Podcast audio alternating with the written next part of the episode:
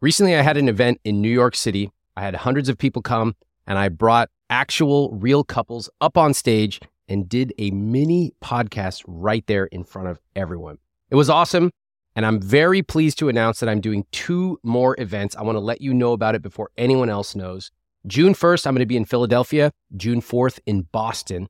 If you want tickets, you can get them at iwt.com slash Philly and iwt.com slash Boston. Between now and May 3rd, you can use the presale code RICHLIFE to get tickets. Again, June 1st, I'll see you in Philly, and June 4th in Boston, iwt.com slash Philly and iwt.com slash Boston. You know, money doesn't have to be boring. I get a lot of questions of people who have set up their accounts, who have money being saved, and they're like, what now? What's next? How am I supposed to design my rich life? That is why I created the journal. The journal is something you can do either on your own or with a partner. Imagine yourself 15 minutes in the morning, you have a cup of steaming tea, and you're sitting down following the prompts that help you envision what your rich life is. What's your perfect week? What's your perfect month, year? This journal is designed as a no numbers journal. It's not technical, but it's going to help you understand what you truly value and also what you don't care about. I recommend you pick up a copy of this journal. You can do it solo or with a partner, and it will help you design your rich life. Get it at any bookstore now.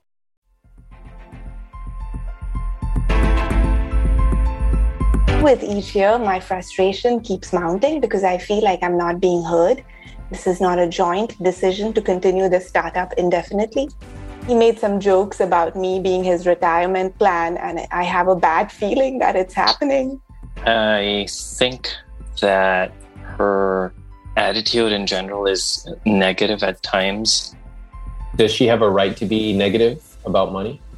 Yeah, she does. I was exactly afraid that if I push, I will have a very resentful partner. But seven and a half years later, I am resentful. So there is a resentful partner, it's just not him. Hi, I'm Ramit Sethi, and welcome to the I Will Teach You to Be Rich podcast. Meet Serena and Brian. Serena is a 39 year old physician, and Brian is a 40 year old tech entrepreneur. For the first three years of their relationship, they earned roughly the same amount. But now, Serena brings in $235,000, while Brian brings in $65,000. Between the two of them, they have about a million dollars invested. So, what's the problem? Well, for the last five years, Brian has been pursuing a startup that hasn't really taken off. And Serena feels that the time has come to accept that the company isn't working and that Brian should get a traditional job. She wants to buy a house together. You're going to hear a lot about that house today. Brian actually wants to buy a house too. But he keeps promising her that the startup will pay off. He tells her it'll be in the next six months, the next six months. But he's been saying that for years. By now, Serena doesn't trust him anymore. Brian keeps saying that things will change. To start our conversation today, I asked Serena what she wished Brian would understand. I would like to tell Brian that there is an opportunity cost to a startup that's not making any money for seven and a half years. It's the third startup in those seven and a half years. And by now, had he been working, you know, in a job which was generating income, we would have bought a house by now and moved on in life. I wish for the startup to make money for him because that is the dream that he holds so close. But since it hasn't, and they have, we've tried it out for seven and a half years, I would say to get the job, buy a house, and then reconsider doing the startup perhaps in a later later stage. Okay. Brian, what do you wish that Serena would hear from you? It has been a long seven year journey, but I did do consulting gigs and make a decent amount of money for about four of those seven years. Yeah, I'm I'm super excited to buy a house and really looking forward to doing so in the next four to six months. Uh, so I'm looking forward to building that dream and realizing that dream together in the near future. I've heard that before, actually, three years. So I'm a little skeptical about the timeline. Plus, we don't even have a realtor. So clearly, we're not really making any concrete moves towards that. Are you both going to buy a house in the next four months, Brian? I'd love to do so in the next four to six months. Are you going to? Yeah. Then, then why are we here? I'd say that Serena is worried that it it might not happen, but I'm optimistic. So here's what I want to say. Here's what I want to say. I've heard this three, four years in a row, actually. So usually around the mid-year, it's going to we're going to have a house by December. We're going to move towards it. My startup is going to make money. I'm going to make the payment for the house outright. Uh, there's going to be no mortgage. And then the years go by, right? And this argument, this conversation, I feel like you're in a, we're sort of in a never ending loop that nothing is moving forward. The years add up. And I'm getting more and more concerned. We have two little kids. I'll bring up all my anxieties about the startup. Where are we going? What's going to happen? When are we going to buy a house? And uh, he'll tell me, you know, in four to six months, we're going to buy a house. It's going to be all great. Everything is going to be together. And then four to six months pass by. There's a new year. I'm going to get funding for my startup in the next three months. I put in applications. And then another year goes by. And then, and along with each year, my frustration keeps mounting because I feel like I'm not being heard. This is not a joint decision to continue the startup indefinitely. COVID threw us off by quite a bit. So the last year plus has been slow. We've had a few pivots uh, technology challenges. We're working on a really hard problem and hard product. Uh, so it's taken much longer to build that love for the customers. But we have done that now, and we have just gotten our pitch deck ready and redesigned to submit some of these applications. So I feel like we're getting close with our patents being recently granted, the customer love being built. Okay, for this huge problem in their relationship, first thing I'm curious about is what does a house mean to Serena? You know, when people tell me what their rich life is, they almost always use vague words. They'll say something like, I want to travel, or I want to do what I want when I want. I always push them to get more specific. It turns out that many of us haven't really thought very deeply about what we truly want. And I can understand that. We're caught up in work emails, cooking dinner, just trying to stay afloat. Some of us just envisioned our lives being a certain way, but we rarely stop to reconsider that vision as we get older. Imagine you go through life with some vague idea of what you like, never stopping to really question it or clarify it. I think that's a tragedy. It's like floating down the river of life, but never choosing your own path. And my job is to give you the perspective to zoom out of the day to day and really design your rich life. Watch as I dig into the real reasons behind the house. Have you ever asked her what a house means to her? No, I'd like to hear it again or Ask her. What does a house mean to you, Serena? I think having my own place with, you know, I wanted to sort of by now at this stage in my life have a house that to call my own, to do up, to raise the kids in. This is the third house that we've moved. And uh, just that sense of having roots down you know that we belong to a place we have something to call our own would have meant a lot. Has he asked you any questions about money during your relationship? You know the, you funny you ask. When we were dating he uh, we you know he i was still in residency and i made very little but he'd been working for nine years and so he wanted to see my credit score make sure that we were all no debt. and he taught me all about how to invest in the Roth IRA. I knew nothing about that, and um, and yeah, and then he made some jokes about me being his retirement plan, and I have a bad feeling that it's happening. So that's our con- the extent of our money conversations. But after the startup, it's being mainly being me uh, after three years of supporting him for the, for the startup, it's mainly been me asking, you know, where what's the end goal? And when you ask him, his mode of response is what? When I ask him, you know, he's always very placating. He would say, "Yes, in three to six months, I'm going to we're going to do this. I'm going to get funding." It's the same thing. Mm-hmm. Mm-hmm. And how does that feel to you? The first time I heard that, I felt like, okay, maybe I am, you know, I'm being pushy, but it could be only the next two, three months things will work out for him. But the second time I thought, okay, maybe, maybe finally this time. By the third time, I started thinking it's a delaying tactic. It's just a one way of sort of saying the right things, but not doing anything about it. Um, and then by by now, we're three, four years down this pattern, and it leads to very heated arguments and a lot of angry words. And for otherwise pretty good relationship. Brian what do you think hearing this? I agree with her concerns. I think that her attitude in general is negative at times and am a very positive person in general so there's a little bit of conflict.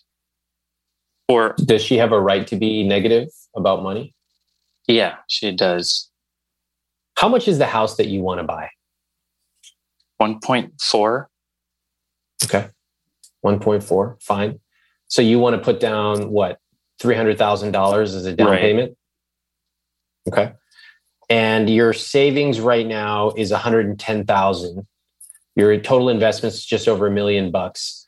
So, Brian, you mentioned that you know you may hopefully get the house in three to four months. Where would the money come from? A couple of options. One is we're starting to pursue a small acquisition for our technology. And if okay. that comes through, we would get a chunk of money. And the other option would be we raise funds for our start startup and then we have two stable incomes. So there, we do have a, a little over, like a certain portion, like a buffer amount over the 20% down plus the closing costs. But if we put that all down today, we won't have much of a cushion left. Doesn't sound like you can do this in three to four months. Would you agree, Brian?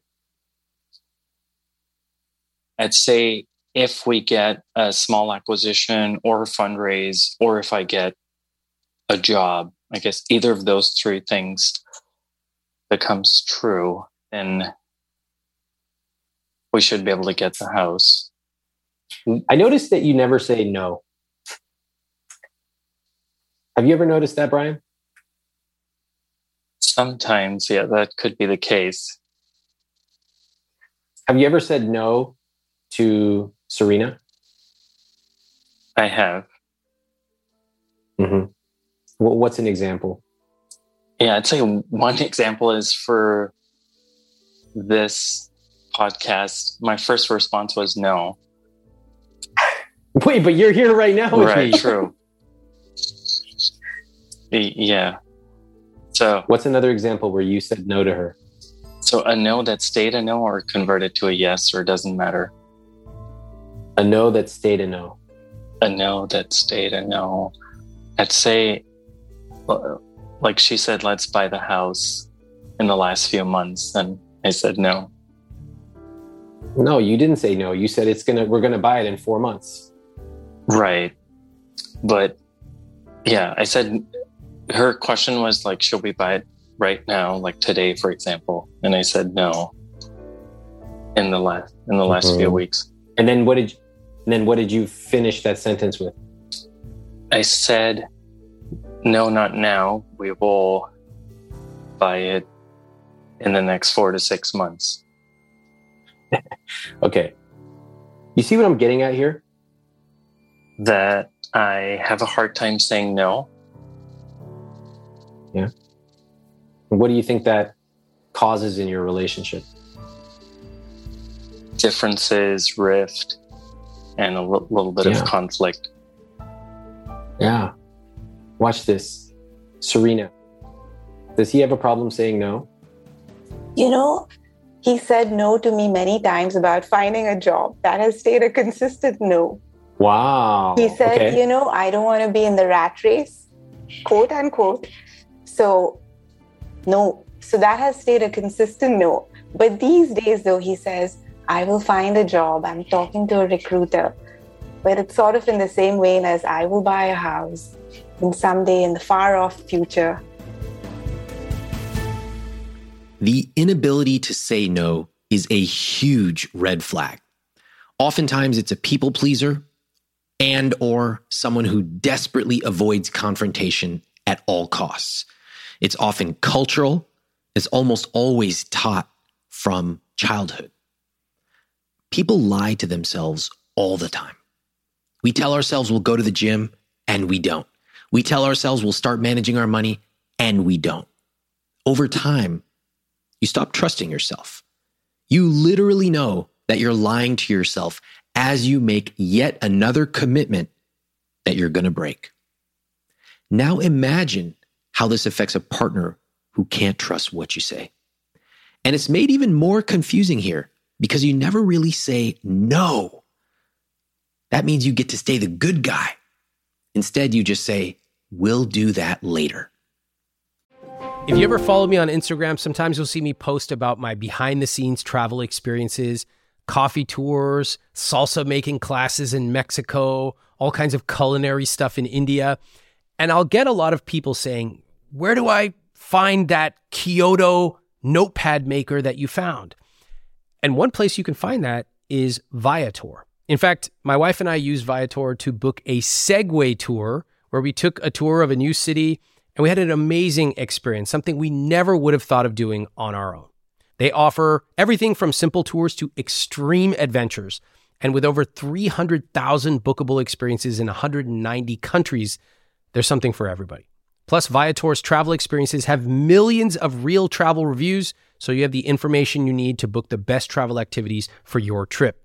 When you book a travel experience with Viator, there's always flexibility and support with free cancellation, payment options, and 24 7 service. Download the Viator app now and use code Viator10 for 10% off your first booking in the app. One app, over 300,000 travel experiences you'll remember. Do more with Viator few years ago, I was at a tea tasting in New York with one of my buddies. I thought it was going to be a normal tea tasting. Suddenly, six people from Japan come in. They pour basically three thimblefuls of tea, and we tasted. I've never tasted anything like that. And they tell us if we were to buy that, just the three thimblefuls, it would be $75. Now, drop for drop, that's the most expensive thing I've ever had to drink. Not all of us have the time or the money to buy that specific tea from that specific mountainside in Japan. But what if you could capture that feeling of the care and the love, even the way that they served it to us? What if you could bring that to your home every morning? Well, I want to introduce you to one of our newest sponsors, Pique Tea. What makes Pique Tea special is that the tea is cold extracted using only wild harvested leaves from 250 year old tea leaves. That makes the tea rich in minerals and other beneficial compounds. Now, the greatest part is that Pique Tea is zero prep. There's no tea bag that you have to steep for the perfect amount of time. Pique dissolves in cold or hot water in seconds. It's already pre measured, it's perfectly brewed, and it's perfect to take if you travel. My team's been trying Pique Tea, and they especially love the Pu'er green teas. For a limited time, get up to 15% off and a free quiver with 12 tea samples with my link, piquelife.com slash Ramit. That's P-I-Q-U-E-L-I-F-E dot com slash Ramit, R-A-M-I-T. It is impacting our relationship. We have a pretty strong relationship, but I'd say 10% of it is impacted like because of this. Like we agree on a lot of the other things and we have great fun doing a lot of the other things. But this specific part, the 10% is severely impacted.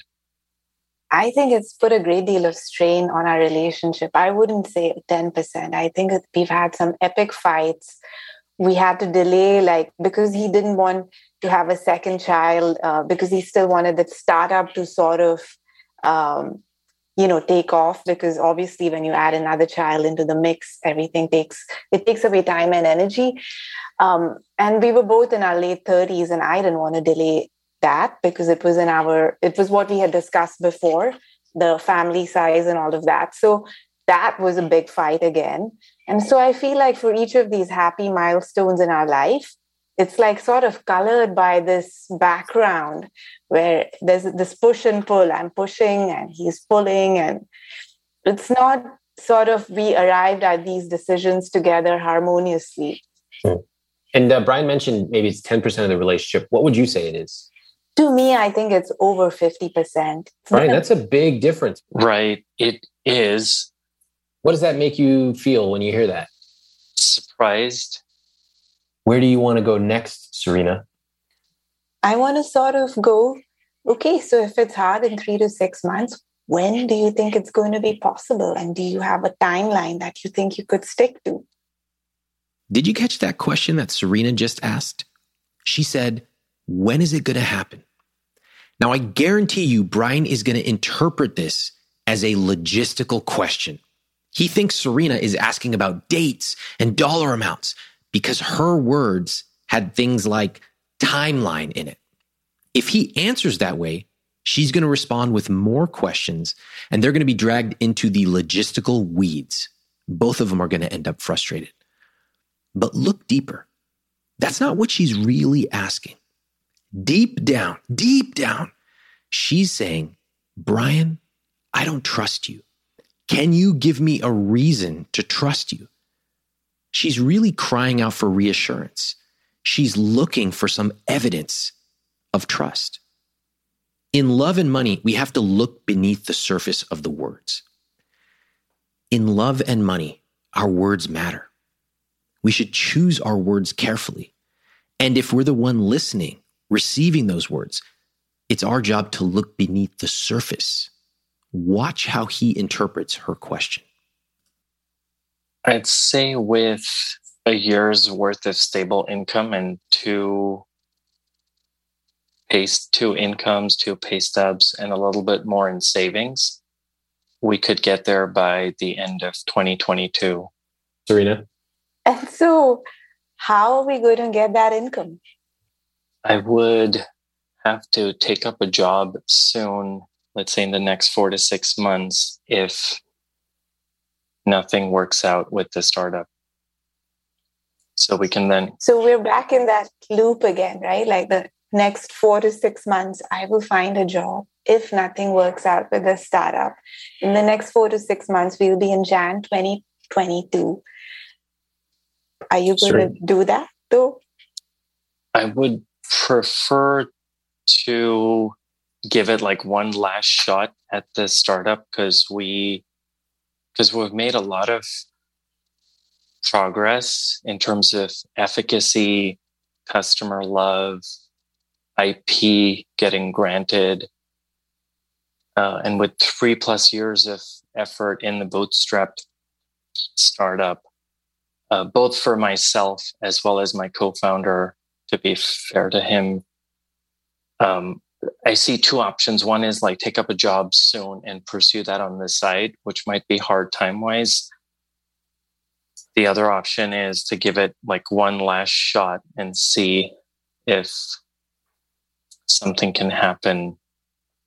Um, and I think we're really close given some. What is the dynamic between the two of you right now? Brian? I think we're playing out the pattern that we have been trapped in for so long. And correct. What is that pattern? You know, I'll ask, he'll say six months from now. Correct. I'll say now, he'll say, I'm so close. Yes. And it's the same thing. You two are playing the same pattern over and over. You're doing the same dance over and over, and you wonder why do we end up in the same place? Right. I like this discussion. I think it's great. You're making big progress. But what if we completely flipped the dynamic? So, Serena, you've been talking about the beautiful $1.4 million house. When do you think is a good time we should buy it? I would say soon as possible. The rates are increasing every year, and I would rather put it towards mortgage rather than rent. What were you thinking? That sounds good. I'd like to work towards that, build up a little bit more in savings so we can do that in the near future in the next six to 12 months. And excited for the amazing house and a place that we can call home. I don't know. I still feel like it's going to be six to 12 months and you're going to be putting in savings, but what's the plan? Ask him a question. It's very easy to talk about what's not working. But a better approach is to ask a good faith, open ended question. Go ahead, Serena. Okay, so you're saying that we'll be buying the house in a year. Um, and then how do you see us uh, making, you know, funding the down payment? Right. It would be like liquidating the or in encashing the liquid assets and then having two stable jobs and paychecks to be able to get the best mortgage rates. Brian, answer the question. You know what she's asking you. What is she really asking you? See, we, we could get that with two jobs and two reliable incomes. So, do you see yourself uh, finding a job? Do, is there a job that you have identified that you will be starting soon? There's a few that I've been looking at and talking to a recruiter as well. So I could pursue that, submit the application, and start okay. interviewing. Okay. And do you see that happening? When do you think that uh, you would be done with the process of recruiting and starting the job? November. Oh, that's that's pretty soon. I'm glad that you found a job that you like and that you're thinking that November you'll start. I feel like well, we'll be close enough to get the house at the end of next year. Right. I'm feeling that she is she is more comfortable, less anxious, less worried, and also excited for the house. Mm-hmm. What about for you? I'd say I have a little bit of mixed feelings, but I would, I'd like to be supportive and then do what's right and best for our family and two of us. Can I try to play a role in this dialogue? Of course. All right. I want to ask the questions that neither of you are asking. Sure. First time, Serena. Brian, I'm so happy that you are open to getting a house, but I'm really surprised that you're just agreeing to get a job. You've resisted getting a job for four plus years, and suddenly you're saying you're going to get a job in the next two months. How can that be? Right. It's more about realization and getting an independent advice and perspective that has helped me reach the right conclusion. What is the conclusion? That I need to find a job so we can afford a house comfortably. But what about your startup? I could pursue that on this side and fund it through the additional income. Hmm, I thought the income is going towards the house. Pause right here. Serena, what do you notice I'm doing with my questions? I'm not trying to trick him into buying a house. You'll notice that. The last thing you want to do is back him into a corner and then be like, gotcha. you said you're going to get a house. That's not what we want to do. I'm actually asking questions that disconfirm the hypothesis. Brian, back to you. I'd say that it would grow slower if I pursue it part time. And yeah, or I could just quit doing that and focus on the job, the new job, once that starts. Mm-hmm. Well, which one do you think? How would you make that decision? Based on the work life balance and time balance, where I would prioritize family, new job, and then the last, if there's any spare time, would go to the startup. Okay, I'm hearing you. How much time per week would you need to give to the startup for it to be meaningful? I'd say 10 hours or so. Okay, 10 hours a week. So, given that you'll have a new high paying job, let's assume that it's going to be pretty demanding, especially at first. And so, that's how many hours do you think, Brian, per week? 45 to 50, roughly. Great. 45 to 50 hours. And then how much time do you want to spend with the family? Weekends, Saturday, Sunday. So let's say 20 hours or so. Okay, great. And so how much does that leave you to spend on the side business for now? Not much. Yeah, almost zero. I'd say so zero. What, okay. Yeah. So what decision do you want to make? Not do I want you to make. What decision do you want to make? Say spend time with family and the new job. focus okay. on those two and just do those two. Okay. Listen to Serena's response. This is the moment that was really heartbreaking for me. I have a friend of mine who's always cold. She told me she and her partner have totally different temperatures when they sleep. She goes to bed in a flannel pajama. She's got extra blankets. Her partner's running hot. So now she recently started testing the pod cover from 8 Sleep, one of our sponsors. Before she goes to sleep, she gets on the app, cranks up the heat, and when she gets into bed at night, it's already warm and waiting for her.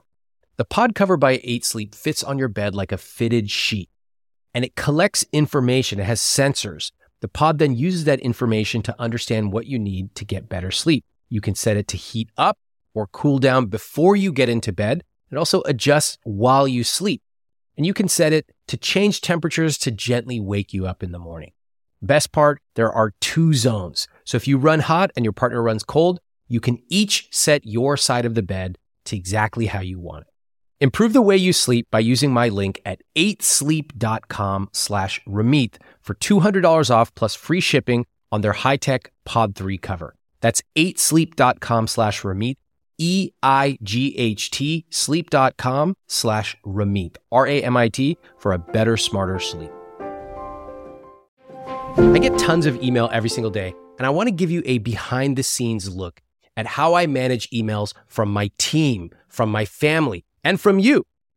I use a piece of software called Superhuman, and this is an email software that I actually pay for out of my own pocket. It works with your existing email service like Gmail or Outlook.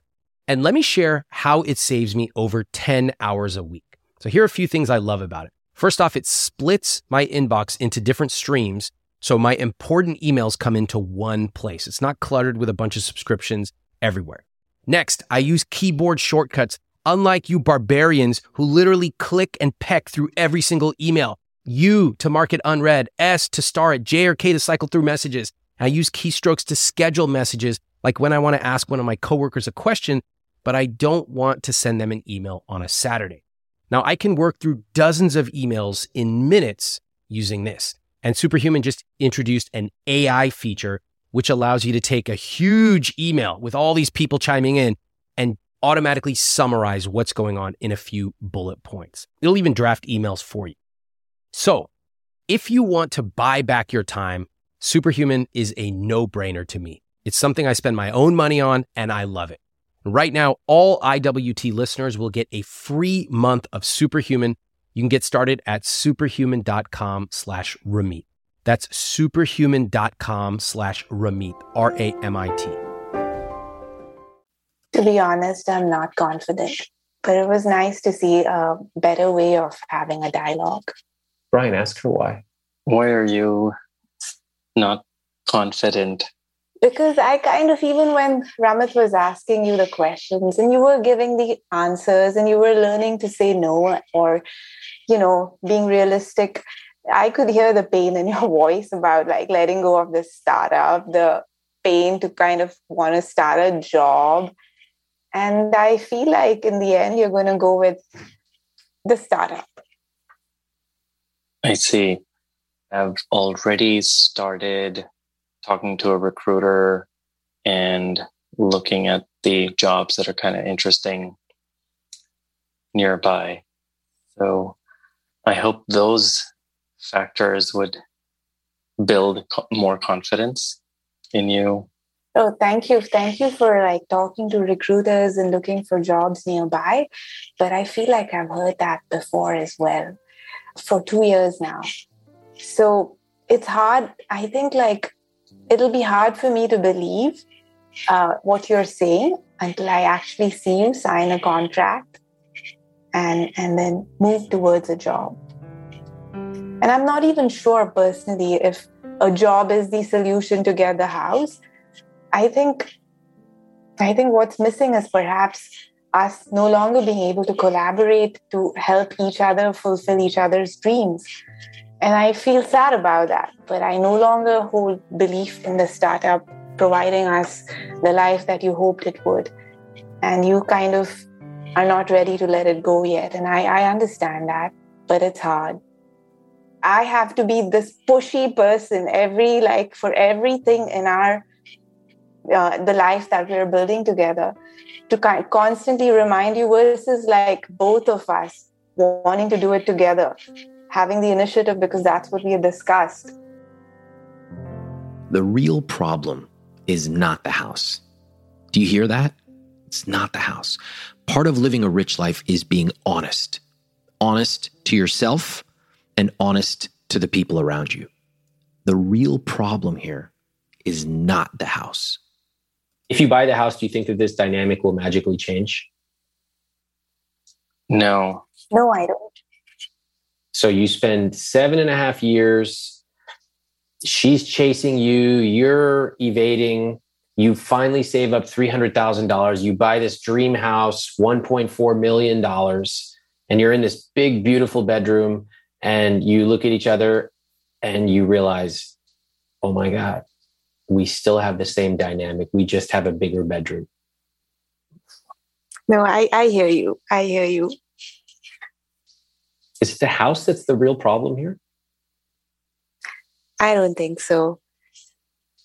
I think it's, I don't think so.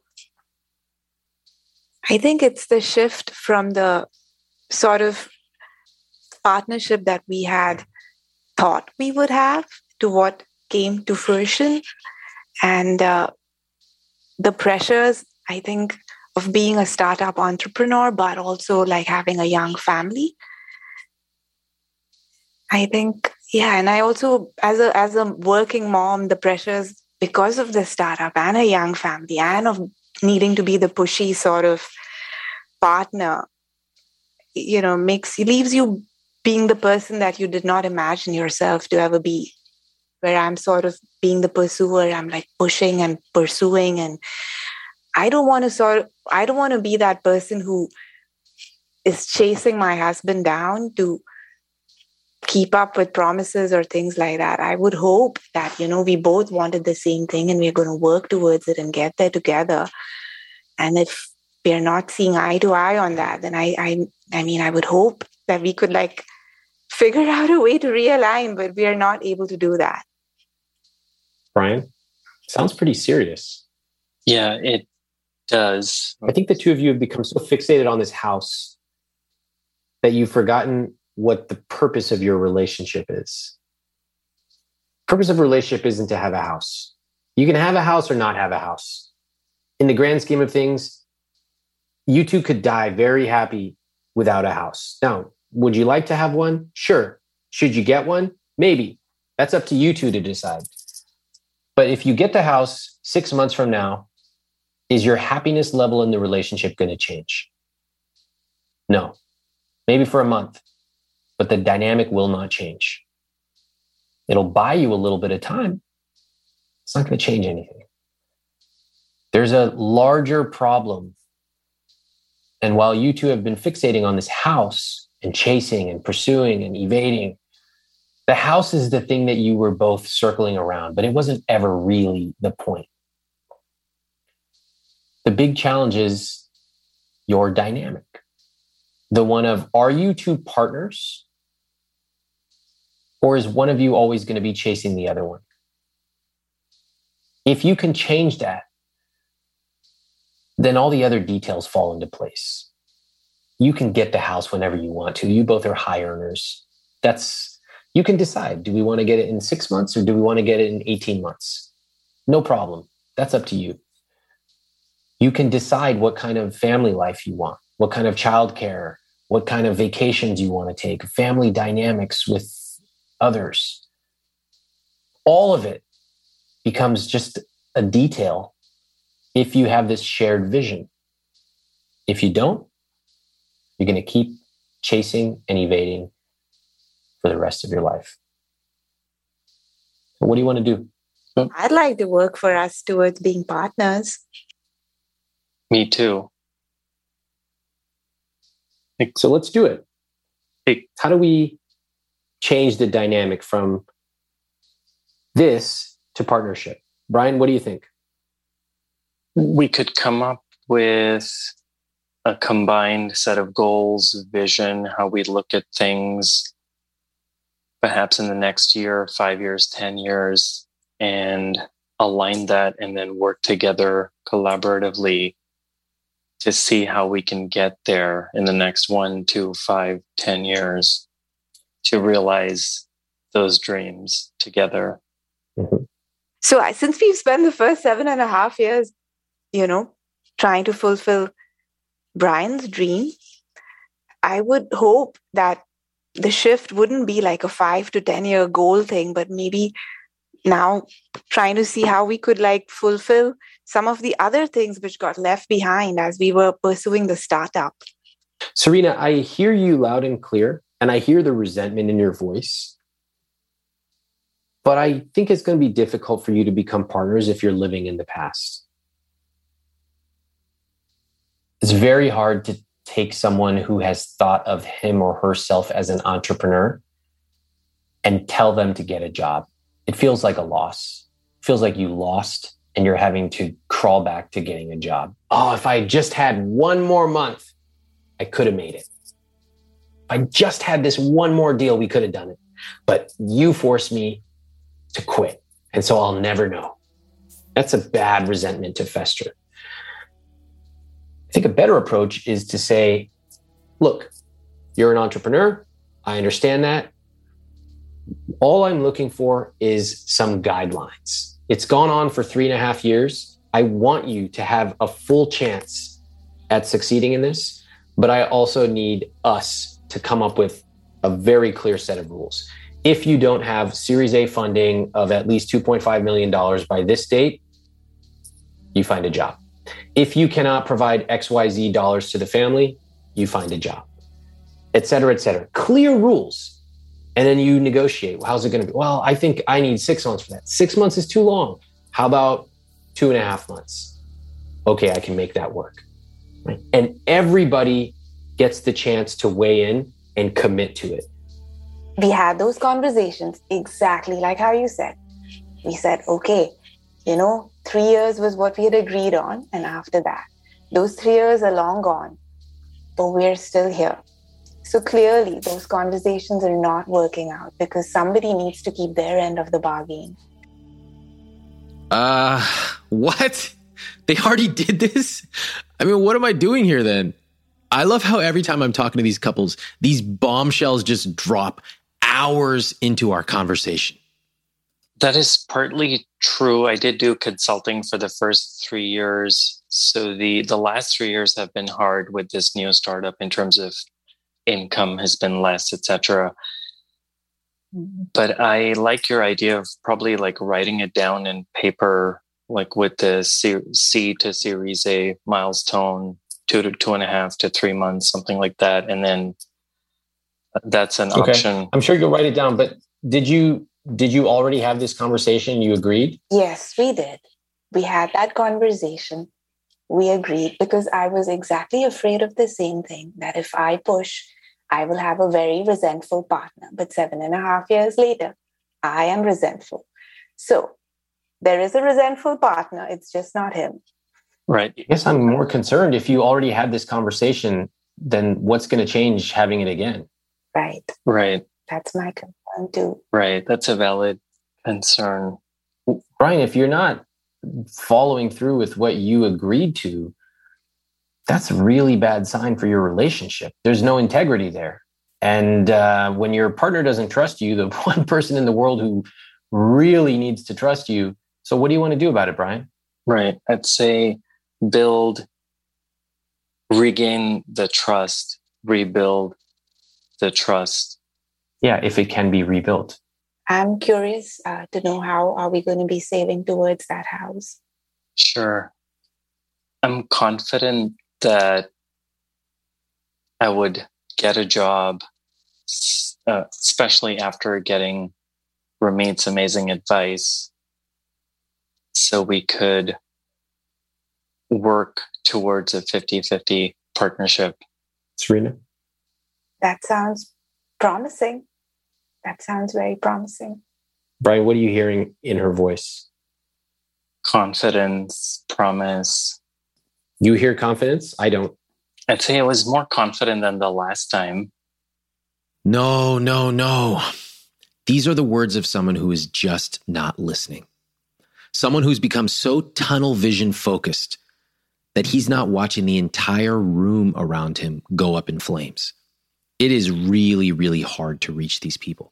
And even when disaster finally strikes, they often never realize their true culpability in their own circumstances because they're incapable or unwilling to really listen to their partner's concerns. This is a huge red flag. Today's episode is sponsored by Element, a very tasty electrolyte drink mix. And I want to read you a response that I got from one of our readers who started using Element recently. His name, D, he wrote, You convinced me to try Element, and I'm pleasantly surprised by how much I enjoy it. The magnesium is really helpful for managing headaches and getting quality sleep, but it tastes so much better than I was expecting given the salt factor. This will be my new go to for workout recovery and the blistering Florida summer heat. Well, first off, I love hearing about your experiences with our sponsors on the podcast. I want to pick the very best sponsors for you, so keep your feedback coming and thank you. Element can help prevent and eliminate headaches, muscle cramps, fatigue, sleeplessness, and other common symptoms of electrolyte deficiency. If you're sweating, or feel dehydrated and you want to replace your electrolytes, consider Element. They have eight great flavors like citrus salt, watermelon salt, raspberry salt, and even lemon habanero.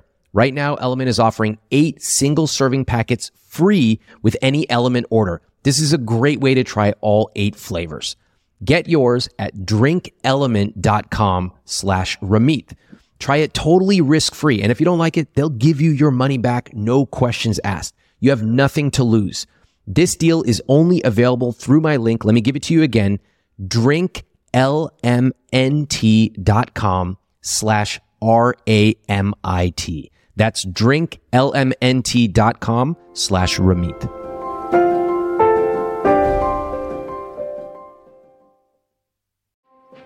What do you call someone who speaks three languages?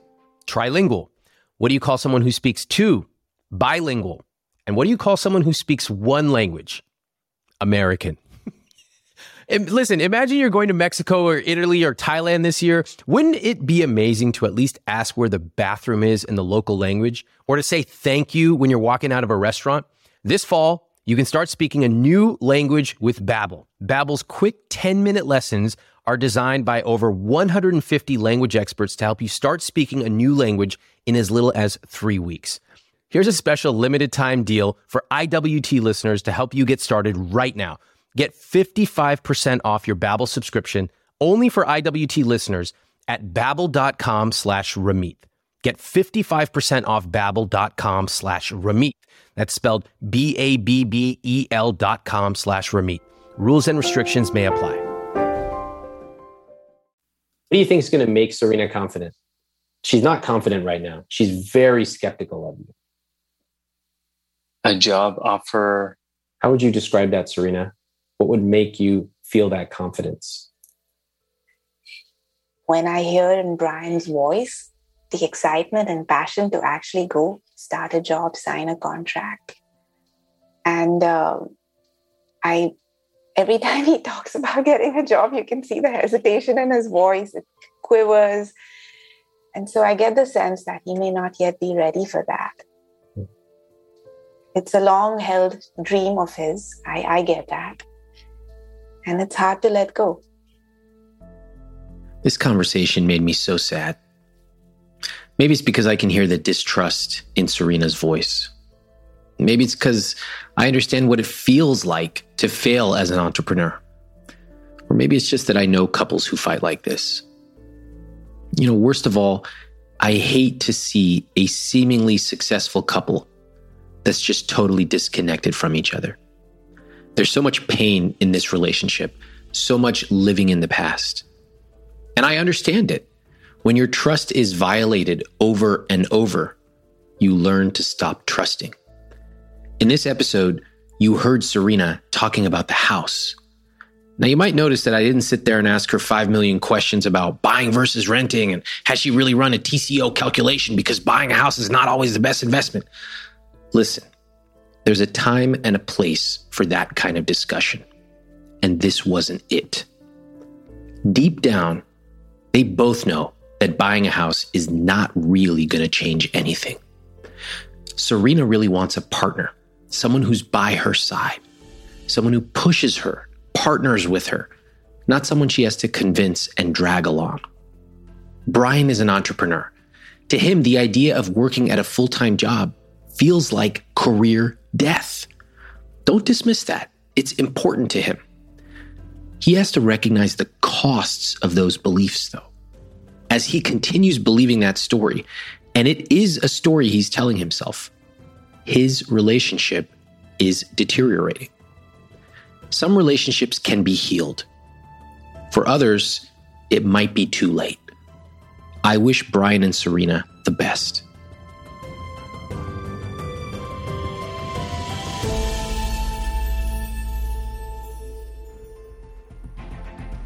Thanks for listening to I Will Teach You to Be Rich.